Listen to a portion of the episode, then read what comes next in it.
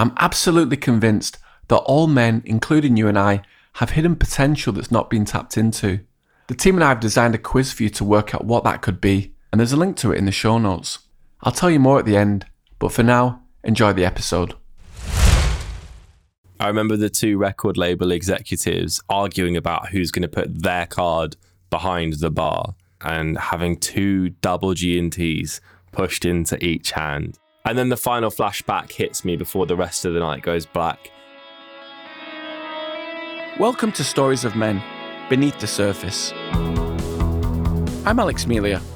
Join me as we discover what it means to be a man in the modern era.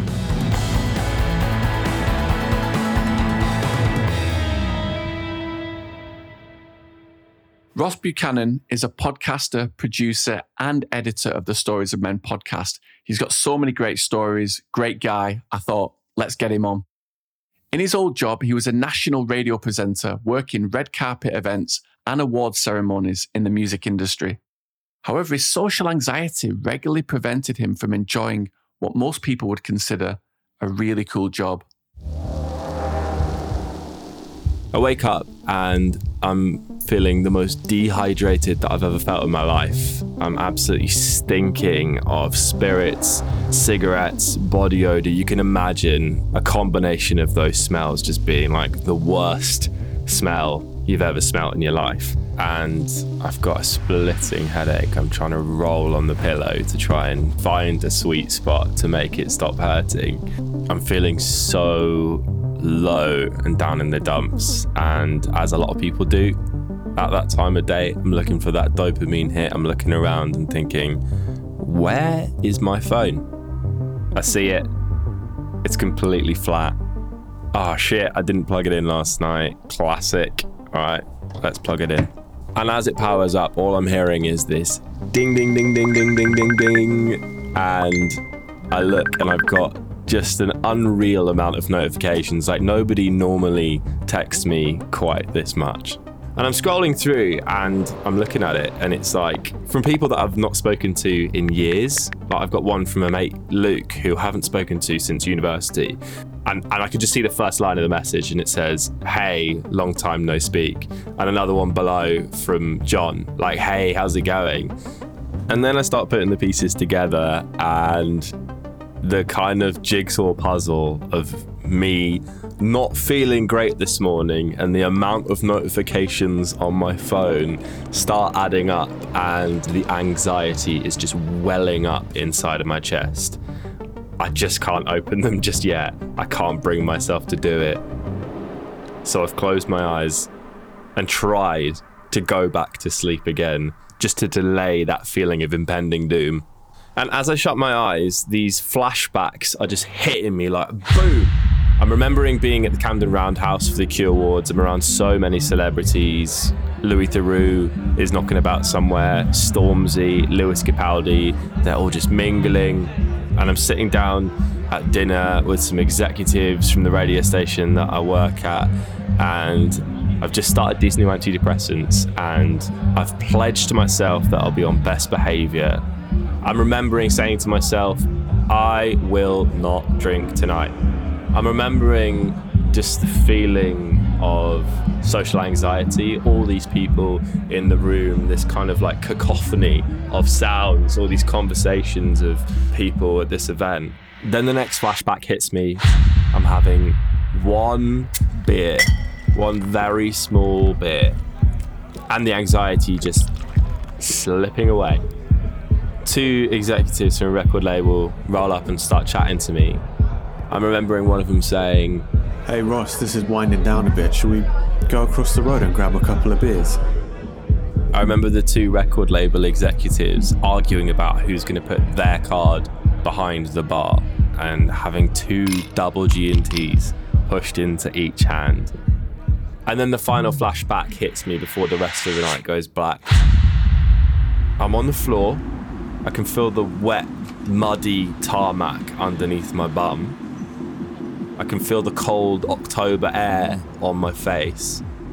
And I can just see this absolute beast of a bouncer towering over the top of me. And I felt like a child so insignificant and small that had just been reprimanded and put on the naughty step. I open my eyes again. I pluck up the courage to open the notifications on my phone. And the one that I care about the most is the one I'm opening first. And it's from Lottie, my girlfriend. And it says, Ross, I've just seen page three of the Daily Mail. You're in it. What the hell happened last night? So, Ross, what was your relationship like to alcohol in 2019? And what's your relationship to alcohol like now in 2024? So, directly after this night, I gave up alcohol for a year, and that went right through into the pandemic. So, I did the first lockdown and the second lockdown without any alcohol to get me through that. So, post the event, I definitely reassessed my relationship with alcohol and why I felt like I'd needed to drink within that moment.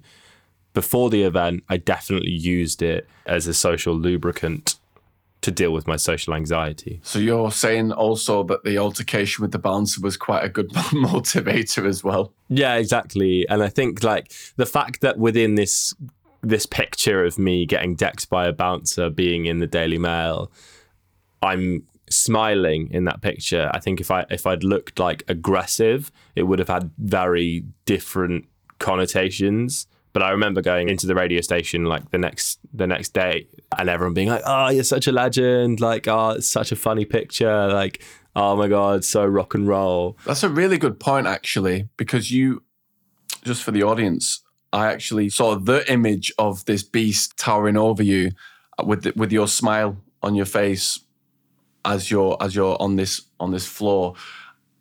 And I didn't think of that, but things would have been different if you'd have had a sad look on your face. The responses from people would have been very different, right? And uh, also, you would have felt worse about the situation too. I think this is one of the things that really made me regret the entire evening is that any number of different things could have happened I was completely out of control. I had no control over that evening. Could have happened, which would have resulted in me going to jail, me losing my job. Like when you're not in control of yourself and you're getting into physical altercations because of alcohol, like that is a recipe for disaster, isn't it? Mm. Made me think about any situations I've been in that have been remotely similar. It's interesting you say about the social anxiety because I started going out when I was 17. So that was 19 years ago. When I think about some of the lads that I went out with, they were very different after a few beers. They were a lot more uh, obnoxious in many ways, or a lot more rambunctious, lively, confident. You know, certain lads would not speak to girls at all until they'd had four or five beers inside them. Like, if you get to the crux of that issue, it's like from my perspective, I don't think I fully realized the way that I was feeling. I don't think I was conscious of that social anxiety. I didn't really feel it. It was there. But I think with a lot of emotions and men and feelings, it's not that we understand that we're having those feelings and then we're trying to mask them. I think that comes later in life. I think we have all of those feelings, but we think they're really normal. We think everybody feels like this. We think this is the normal state of being, and that alcohol is the way to elevate that rather than it being, oh no, I've got social anxiety and this is just bringing me to to normal or once I'm at normal, I'm taking it even further and going to that level of, you know, overconfidence or just like aggression or, you know, all of those things. Yeah, I think it's it's a difference in awareness now because there might be some people who are 19, 20, 21 or older who are going out regularly and they know about this concept of social anxiety. It could be someone in their family, could be friends, it could be something that they've seen on social media. So they go, okay, I've got social anxiety. So I know that on the previous occasions I've drank alcohol, it makes me feel better those feelings, the symptoms that come with it are reduced. Whereas when perhaps you and I were going out back in the day, you don't know what that is. You just think, okay, I'm I'm a bit jittery or I, I don't have much confidence. I'm a nervous person, and as soon as you start having a few beers, you start feeling better. So I think it's it's different nowadays with knowing about this stuff. It's kind of out there more for people to, uh, you know, mental health is something that people are speaking about more and more. I think that like it's that it's that issue really, isn't it? Of that kind of like, oh, if I have one or two beers, I'll be at the perfect level. Like I'll I'll, I'll be there. But then when you get to one or two beers, you think, well, if this has made me feel this good, then three or four beers will make me feel even better. And that's not how it works. And that's why people have such shaky relationships with alcohol because they think, oh, I can temper my drinking, when in actual fact, what they need to do if they have social anxiety is not drink anything at all and be themselves in an environment. And if they're feeling anxious, then they can then trust in the way that they feel and go, well, maybe I'm feeling anxious for a reason. Maybe I've come to a sketchy place that I shouldn't be in. Or, you know, maybe I'm feeling bored and then I'll leave because it's actually boring. Like, no amount of alcohol is going to make this night any better. And I think, yeah, if, if you're drinking to alleviate social anxiety or to be a lubricant because you don't feel confident enough in your own um, social abilities, then the only way to get around that is to not drink at all. Mm. People don't understand the concept of law of diminishing returns when they when they're drinking. Like you say, if you have one or two, you'll feel like you're at some sort of baseline confidence in. If I have more and more, I'll feel even better. But obviously, there's that point where it starts to dwindle, where you have okay, I'll have my ninth and tenth, and that's when it really starts to go downhill, and you start doing things like having altercations with bouncers or you start falling over or saying something that will get you slapped or, or whatever. Is it because people feel like they're not enough if they don't have alcohol? Like, I am not enough of a person that I have to have this. It's almost like a, is it an alter ego situation? Is it, I can't be my real self. I can't be the real Ross until I've had two beers. Yeah, I think um, a lot of people feel that way. I think I have done in the past where like I've needed it to to make me a more interesting person. And I know like people have said that I'm the life of the party when I, I have a few drinks and it's kind of like living up to that um that role and knowing that maybe I should have more drinks because it brings me into that space. But what they don't see is the next morning when you're feeling incredibly anxious. Yeah, it's that role, isn't it? It's I need to play this character and live up to, like you say, live up to people's thoughts and, and ideals of, of who I am, who Ross is as a person. And it's interesting. I don't know if you've ever done this before, but I'm guessing you have, where you've gone out with a group of friends and they're all drinking and you're the only one who's not. You're playing designated driver and you've seen them after four, five, six pints. They've had as what we had back in the day, you know, fish bowls where you're all just crowding around this fishbowl, like shoulder barging each other out of the way, elbowing each other so that you could get the lion's share of this fish fishbowl. You're doing all that stuff. But obviously, you're not as a designated driver. You're just seeing all this unfold and you're thinking, God, is this how I am when I'm drunk? Is this what I'm like when, you know, around these lads when I've had a lot of alcohol in me? And I think you, you, I felt kind of horrified because I thought, I'm clearly exactly like I'm clearly like them when I'm drinking alcohol because I can I can see what they're doing right now and I think I'm not a fan of this. But your your energy levels are so different, right? Yeah, but I also think that like the nights out that I've I've done loads of nights out. Some of my favorite nights out have been sober, particularly since that night. I've felt a lot more confident going out and being sober because I'm like, well, my ne- my night's never going to be as bad as ending up in a newspaper, um, getting decked by a bouncer. Like, so even if it's really boring and I go out, like it's never going to be as bad as that. So go out, be sober, try it out. And genuinely, some of the best nights out that I've had have been sober, and they've been with people who are, you know, a bit bevved, and they've you kind of get that secondary buzz off people because their energy is so good and so high. You can like meet them at their level and i find i actually find that really enjoyable and because everybody's pissed as well like nobody's nobody's judging you the the only issue that you'll ever find is that sometimes people feel judged by you, but nobody's ever really judging you because they're all pissed and they're not thinking about anything. So you can kind of be yourself. Yeah, that's that's a really good point. And I'm still thinking about how they're perceiving me, but really they're not thinking about me at all. And that's the ego talking that we all think that people are judging us, but really they're just thinking whether you're judging them. So no one's judging anyone. We're just thinking the other person is judging us because they've had so much alcohol. They're just thinking about them and their night and how it's going to pan out and the enjoyment that they're going to get from it. Yeah, I I think that's kind of always been the point of alcohol, hasn't it? To kind of remove you or remove your inhibitions and yeah, I think like alcohol is a form of escapism and people yeah, drink to escape and that is sometimes good and sometimes it's not. Yeah, I think about all the shitty jobs I had in my late teens, early 20s fish factory, sales, office jobs, rehabilitation centers, booking people in for appointments, all those kinds of jobs that I really didn't like at all. What got me through the day is thinking, oh, cool, I'm going to Manchester tonight, I'm going to Wigan tonight, I'm going to be drinking. And you do this almost this countdown of eight hours, four hours, two hours. Finally, we're here.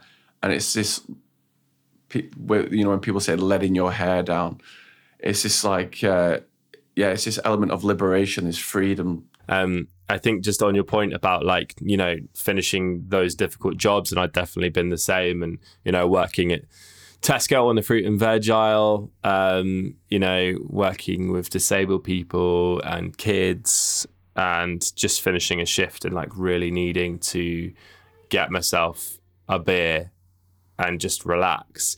Uh, when I was giving up alcohol for this year, like I read a few books to kind of like help me get through that process. And one of the books that I read explained alcohol as like a cure all for any issue. Like if you've got a sore back, alcohol. If you're feeling uh, worn out, alcohol. If you're feeling stressed, alcohol. And it's like, actually, do you know what? Instead of using this like catch all remedy, to solve your problems, which will also have bad side effects, what you could do is go, well, you know, my feet hurt. Maybe I'll put them up. Or um, I need to relax. Maybe I'll read a book. Or uh, my back hurts. Maybe I'll have a bath. And it's like, find this instead of like using alcohol as the easy answer, find the thing that solves each one of your issues and do that and that was like just like such a such a good thing. And if you put that into the parameters of a night out, it's like, oh, I'm feeling anxious. Take take a breath. Talk to somebody about feeling anxious, or I'm feeling bored. Where normally I would have a beer. Leave. Go home. If it's a crap event, go. Like that, you don't need to stay there. Like alcohol is not going to make it any better. So, in yeah, instead of using alcohol as that big medicine for whatever you're feeling, do the thing that solves the issue. And that really helps. What I wanted to ask you, because I've had social anxiety, where does this stem from for you? I think, you know, anxiety stems uh, for me from like trauma in childhood and getting responses from people that outweighed a reaction that might be normal. So like I felt like I got into trouble quite a lot um, as a child, but didn't necessarily understand why I was getting into trouble and having reactions for people that didn't necessarily equate to the thing that I'd said.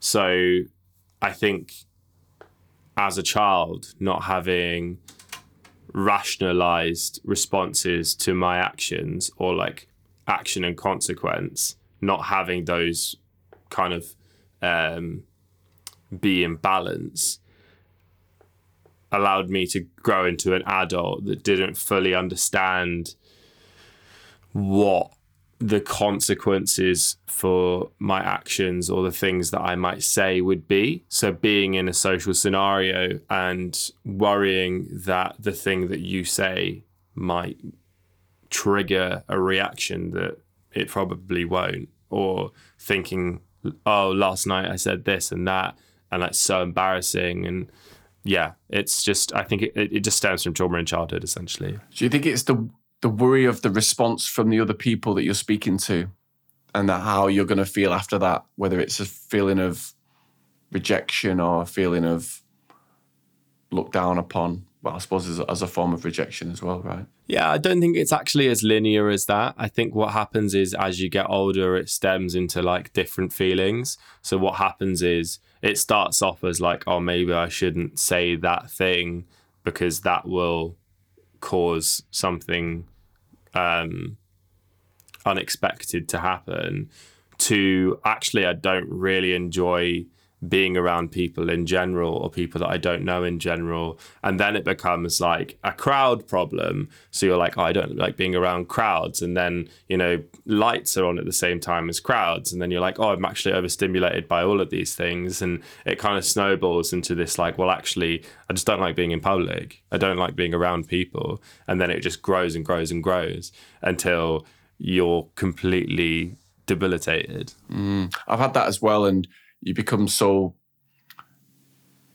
so overwhelmed with being around people that you can end up going the complete opposite path where you don't want to be around people at all and you start to isolate yourself which I've done for sure over the years and it's about how do you find a happy medium a nice balance between the two? Maybe maybe you meet up with a couple of friends you know uh, in an evening you go and play pool or something a few soft drinks as opposed to alcoholic beverages rather than feeling the need to, I'm just going to isolate myself, I'm going to protect myself because I don't want to feel any social anxiety. And it's so easy, isn't it, to just stay in your room, especially nowadays.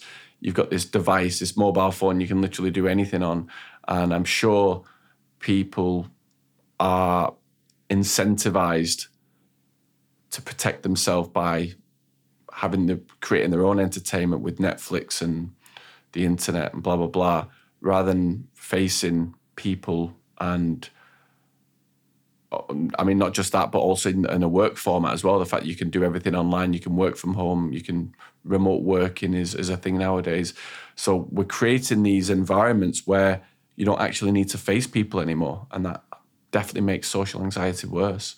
Sometimes I've had to f- kind of had to force myself to get out the house sometimes and speak to people because potentially could have been a full day where I've not spoken to anybody, I've not seen anyone face to face. Yeah, it's like I think practicing, like if you're someone that suffers from social anxiety, like practicing those things, like there's that kind of like online concept that people talk about, which is like next time you go to the shop, you should ask for a discount because it puts you in an awkward situation and it means that you have to deal with that awkward conversation and you have to go through that process. And like on one side of it you might get a discount.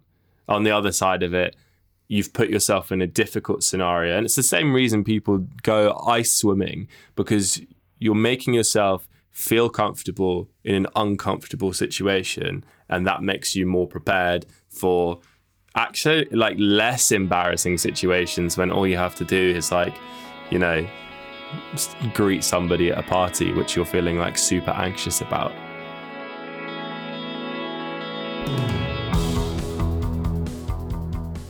Whether you've lived in Britain your whole life and it's become part of the fabric of your social life, or you've visited a country in the UK and been shocked at the amount of alcohol consumed here, you'll know that this country definitely has a problem with alcohol that is really difficult to shake. It's so ingrained in all our social plans, from high school in some cases. And if not then, definitely when you head to university and get involved in Freshers Week, which essentially is an entire week revolved around getting as drunk as humanly possible under the guise of trying to make new friends. But that must be so difficult for people who aren't interested in alcohol. Because if you're one of those people, how do you make friends when everyone else is drinking? I certainly felt that way. I definitely remember in retrospect drinking a lot to get drunk, to get the confidence, in order to speak to people and to make those friends and to be a lot more open with people and speak to more people and put myself out of my comfort zone more so when I had five or six pints inside me as opposed to before that. Ross's story reminded me that alcohol really still is used as a social lubricant within our culture, and it's important to value our feelings and personality. It's so easy to hide how you're truly feeling, whether that's anxiety, feeling uncomfortable, tired, or bored with the mask of alcohol, when really you are good enough as a person without it. Surely it's enough to turn anyone off alcohol when they see themselves being propped up by a bouncer, looking dishevelled on, of all things, page three of the Daily Mail. Need I say more? When was the last time you had a sober night out? As in, absolutely no alcohol at all, not even one pint. And how did that go for you?